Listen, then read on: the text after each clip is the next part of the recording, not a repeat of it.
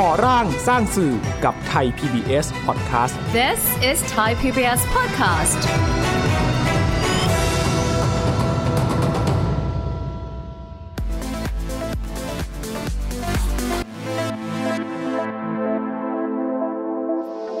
แต่มันเป็นความหวังของเด็กไทยเลย เพราะว่าในแต่ละช่องมันมันไม่มีรายการสำหรับเด็กอยู่แล้วเอออยากจะให้ เหมือนกับเป็นพื้นที่สำหรับที่เด็กๆเนี่ยจะสามารถที่จะเรียนรู้อย่างมีความสุขได้ แล้วก็เขาก็จะโตไปในแบบที่เป็นคนคุณภาพ เราเราจะทำให้เด็กๆเนี่ยเขาเติบโตไปในแบบที่เขารู้จักคิดวิเคราะห์แยกแยะ และ ไม่เบื่อที่จะลงมือทำสวัสดีค่ะ คุณผู้ชมคะพบกับฟักแฟงวิภาพรวัฒนาวิทย์ในรายการก่อร่างสร้างสื่อนะคะ รายการที่จะชวนคุณผู้ชมทางบ้านคุยกัน แล้วก็ทำความเข้าใจ ถึงบทบาทสื่อสาธารณะตลอดระยะเวลา 14 ปีที่ผ่านมานะคะ คุณผู้ชมคะวันนี้เราคุยกันถึงรายการวิทยาศาสตร์ค่ะ พอเราพูดคำว่าวิทยาศาสตร์เชื่อว่าหลายท่านทางบ้านคงคิดว่าเอ๊ะรายการเด็กโตหรือเปล่าไม่ใช่นะคะ วันนี้เราคุยกันถึงรายการวิทยาศาสตร์ที่มีกลุ่มเป้าหมายเป็นเด็กเล็ก ใครติดตามหน้าจอไทย PBS เชื่อว่าคุ้นเคยกันดีกับรายการนี้ค่ะ บ้านนักวิทยาศาสตร์น้อยนะคะ วันนี้เราชวนผู้ผลิตรายการมาคุยกันนะคะ คุณเอ๋วรินเนตรเติมสิริกมลนะคะ อยู่ในรายการแล้วคุณเอ๋สวัสดีสค่ะวัสดีค่ะ ยากมากรายการนี้ ยากในแง่การทำรายการ เพราะเวลาเราพูดคำว่าวิทยาศาสตร์มันค่อนข้างซับซ้อนนะคะค่ะดังนั้นถามคุณเอ๋ก่อนเลยว่าทำรายการเด็กมานาน จับยังไงมองยังไงมันถึงมาออกเป็นรายการนี้บ้านนักวิทยาศาสตร์น้อยค่ะเอ่อจริงๆ ถ้าเราบอกว่ารายการวิทยาศาสตร์ฟังดูยากเนาะแล้วก็อาจจะยากคิดว่าถ้ามาจับคู่กับเด็กเล็กน่าจะดูยาก แต่ในความเป็นจริงแล้วเนี่ย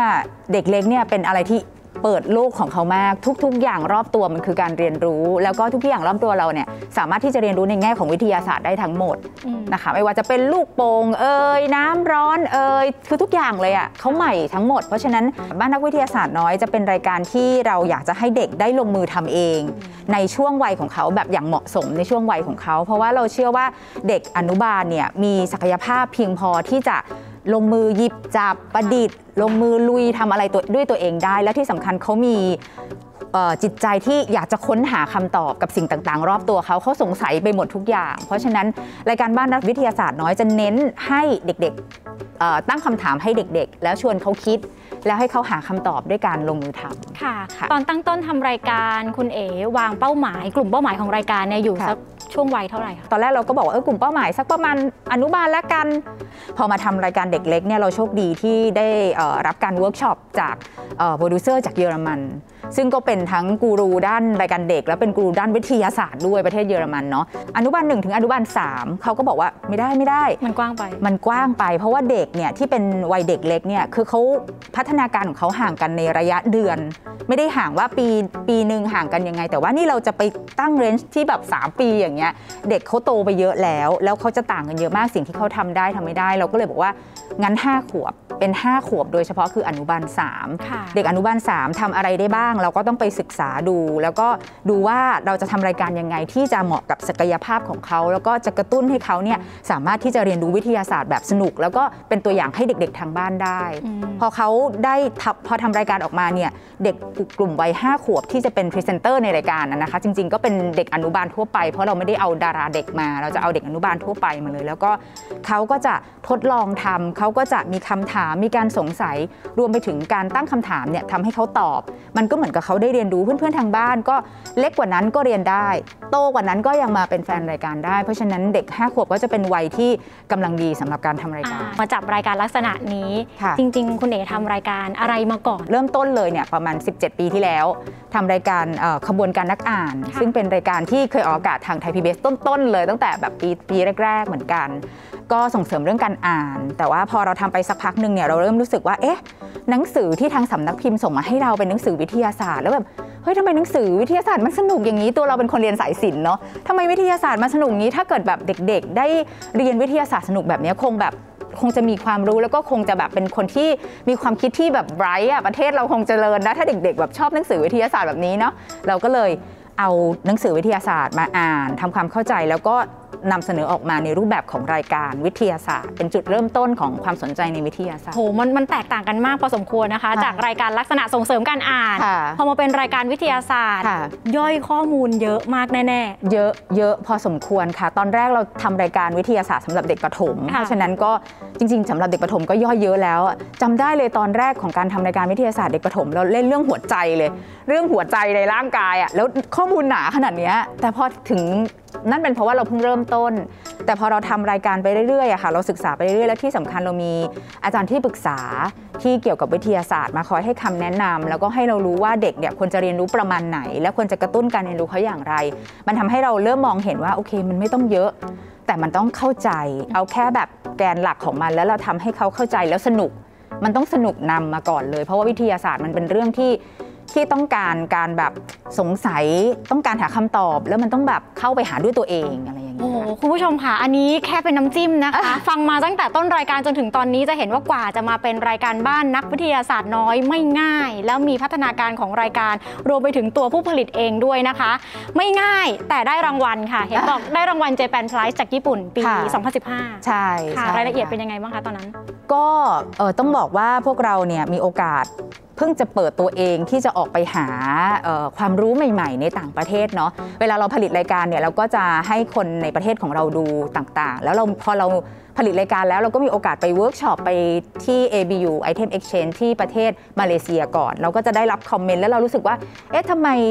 ทำไมไอเดียของเรากับไอเดียของคนที่เขาอย่างญี่ปุ่นเกาหลีทำไมโอ๊ยทำไมมันไม่เหมือนกัน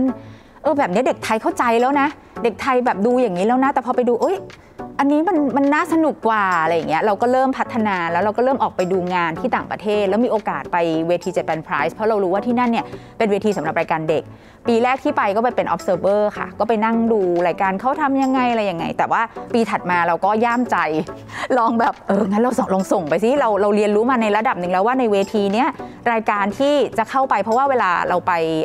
ไปร่วมงานประกวดอะค่ะเขาจะมีเวิร์กช็อปเราก็ไปนั่งเรียนรู้ไปทำความเข้าใจว่าอ๋อ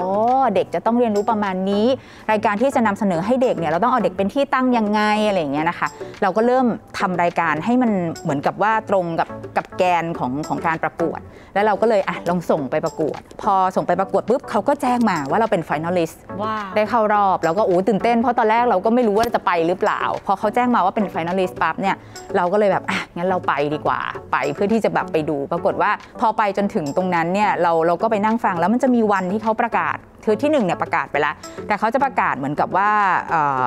ผู้ที่ได้เป็นที่ 2 และที่ 3 ซึ่งเราไม่คิดว่าเขาจะประกาศ พอเขาประกาศแบบว่า second runner up ก็คือที่ 3 แล้วเป็นบ้านนักวิทยาศาสตร์น้อย คือผู้ผลิตไทยตะโกนเสียงดังมาก ตกใจอะ มันตกใจแบบมันไม่คาดไม่คาดฝันคือดีว่าใจด้วยตื่นเต้นด้วยตกใจผสมไปหมด ใช่ใช่ตกใจมากแล้วร้องร้องดังกว่าประเทศอื่นอะเอางี้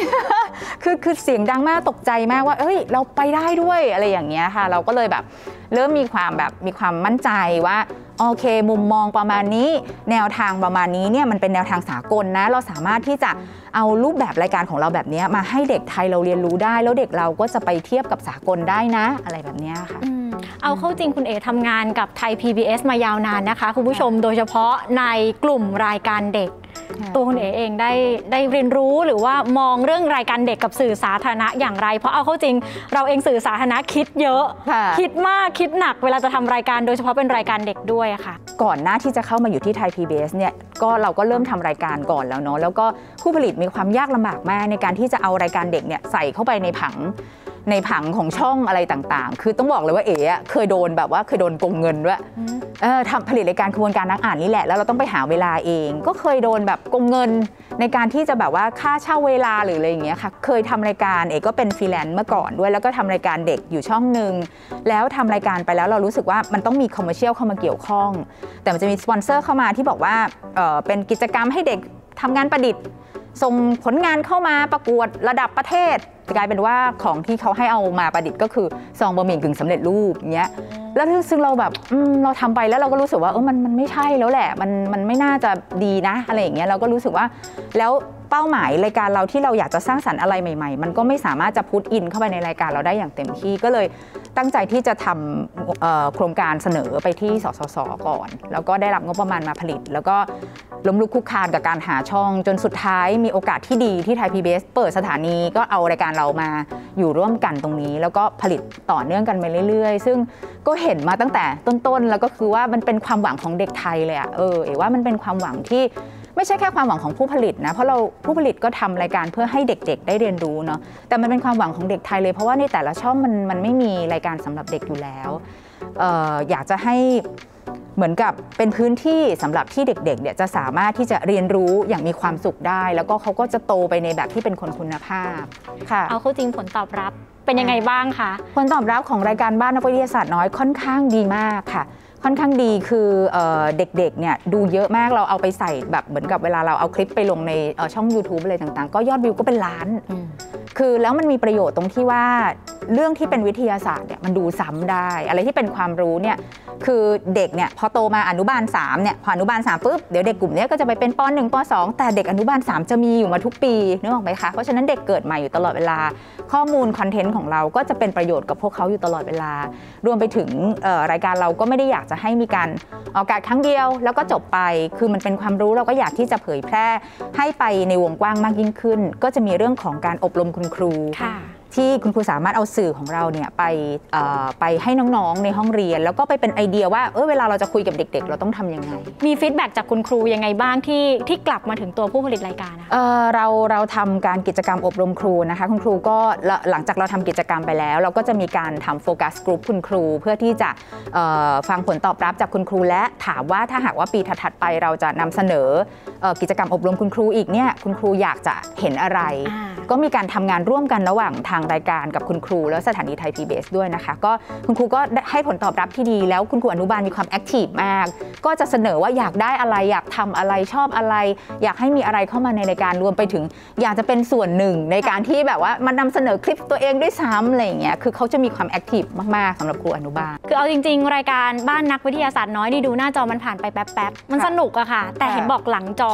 ค่ะรูปแบบกระบวนการทำงานนี่ก็ไม่ง่าย ใช่ค่ะ แต่ว่าเราก็ทำงานร่วมกันกับไทย PBS ได้ตั้งแต่เริ่มต้นเลย ก็คือว่าตั้งแต่แรกที่เราออกแบบรูปแบบรายการ เราก็จะต้องมีการคุยกันว่ารูปแบบรายการจะเป็นประมาณไหน แล้วในทุกๆเเขาเรียกว่าครึ่งปีดีกว่า 2 ไตรมาสเราก็ต้องมานั่ง revise กันในหลายในหลาย ๆ ครั้งว่าเออมันดีไหมตรงไหนดีตรงไหนไม่ดี ก็จะมี feedback จากทางสถานี แล้วเราก็ไปดูว่าเอ๊ะเราจะต้องทำอย่างไรประเมินผลมาแล้วอ๋อจุดนี้ยังเป็นจุดที่คนดูไม่เข้าใจ แล้วก็รวมไปถึงว่าพอเสร็จแล้วเราก็จะมีการคิดหัวข้อว่าเอ๊ะหัวข้อแบบไหนที่เด็กอนุบาลเนี่ยน่าจะสนใจแล้วก็สามารถนำไปใช้ในการเรียนรู้ในโรงเรียนได้ด้วย แล้วก็จะนำเสนอมาที่ทางช่อง ทางช่องก็จะช่วยพิจารณาช่วยคัดสรรนะคะ ถึงวันนี้ค่ะคุณเอ๋หวังอะไรกับรายการนี้มองอนาคตของรายการบ้านนักวิทยาศาสตร์น้อยอย่างไรค่ะแล้วติ่งท้ายนิดนึงคาดหวังยังไงกับสื่อสาธารณะกับรายการวิทยาศาสตร์เด็กค่ะ จริงๆ เราอยากที่จะให้รายการของเรามีรูปแบบที่เข้ากับเด็กในยุคใหม่ ๆ ได้อยู่เสมอ แล้วก็เราก็ต้องเผชิญกับสภาวะอย่างเงี้ยค่ะเอ่อโรคระบาด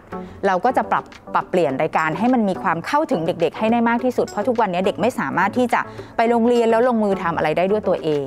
เราเราจะทำให้เด็กๆเนี่ยเขาเติบโตไปในแบบที่เขารู้จักคิดวิเคราะห์แยกแยะและไม่เบื่อที่จะลงมือทำไม่เบื่อที่จะค้นหาคำตอบด้วยตัวเอง มีความกล้าหาญแล้วก็มีความกล้าคิดกล้าทำอันนี้คือเป้าหมายที่เราเราวางไว้เพื่อที่ทำรายการอยู่ตลอดเวลาอยู่แล้วนะคะ ส่วนส่วนสื่อสาธารณะเนี่ยค่ะเอ๋ว่าเออจริง ๆ แล้วไทย PBS เนี่ยเป็น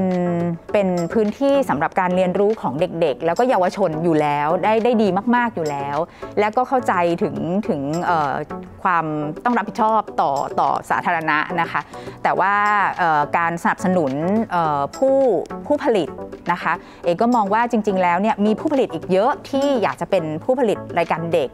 ดังนั้นการที่เราจะมีการจัดกิจกรรมอบรม คนที่อยากจะมาทำรายการเด็กอะไรอย่างเงี้ยค่ะก็น่าจะเป็นส่วนที่พื้นที่ทีวีสาธารณะเนี่ยอาจจะจัดกิจกรรมอบรม เพื่อให้มีคนมาผลิตรายการเด็กกันเยอะๆ แล้วเราก็จะมีรายการเด็กที่มีความหลากหลาย แล้วก็เหมาะสมกับกลุ่มเป้าหมาย แล้วเด็กรุ่นใหม่สมัยนี้ที่เป็นเด็กๆ ที่เพิ่งจบใหม่เขาก็จะได้มีความรู้สึกที่เป็นจิตสาธารณะที่อยากจะทำเพื่อเด็ก ๆ ด้วยเหมือนกัน เพราะว่าเออยู่ตรงนี้มันนานนานมากแล้วเรารู้สึกว่า ความรู้สึกในการเรามีความสุขทุกวันที่เราทำงาน เพราะเรารู้สึกว่าเราเราทำแล้วอะมันไม่ได้มันไม่ได้เกิดขึ้นกับเราอย่างเดียว มันจะเกิดขึ้นกับลูกๆหลานๆเราคนที่จะโตมาในอนาคต เพราะฉะนั้นเอ่อ my concept แบบนี้ถ้ามันมีอยู่ในเด็กๆ รุ่นใหม่ ก็จะทำให้เขาไม่ใช่แค่รายการเด็กอะค่ะสิ่งที่เขาจะนำเสนอเข้ามาในสังคมอะมันก็จะเป็นแบบสาธารณะที่ทำให้ทุกคนอยู่ร่วมกัน แล้วก็สร้างสรรค์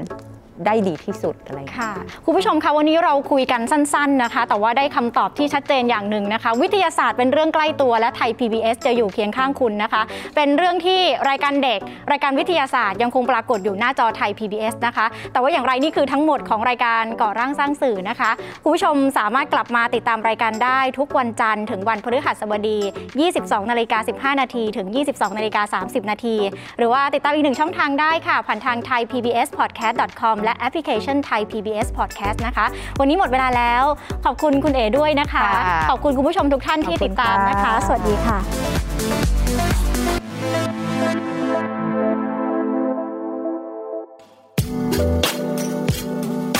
ติดตามรายการทางเว็บไซต์และแอปพลิเคชันของไทย PBS Podcast Spotify SoundCloud Google Podcast Apple Podcast และ YouTube Channel Thai PBS Podcast Thai PBS podcast. View the world via the voice.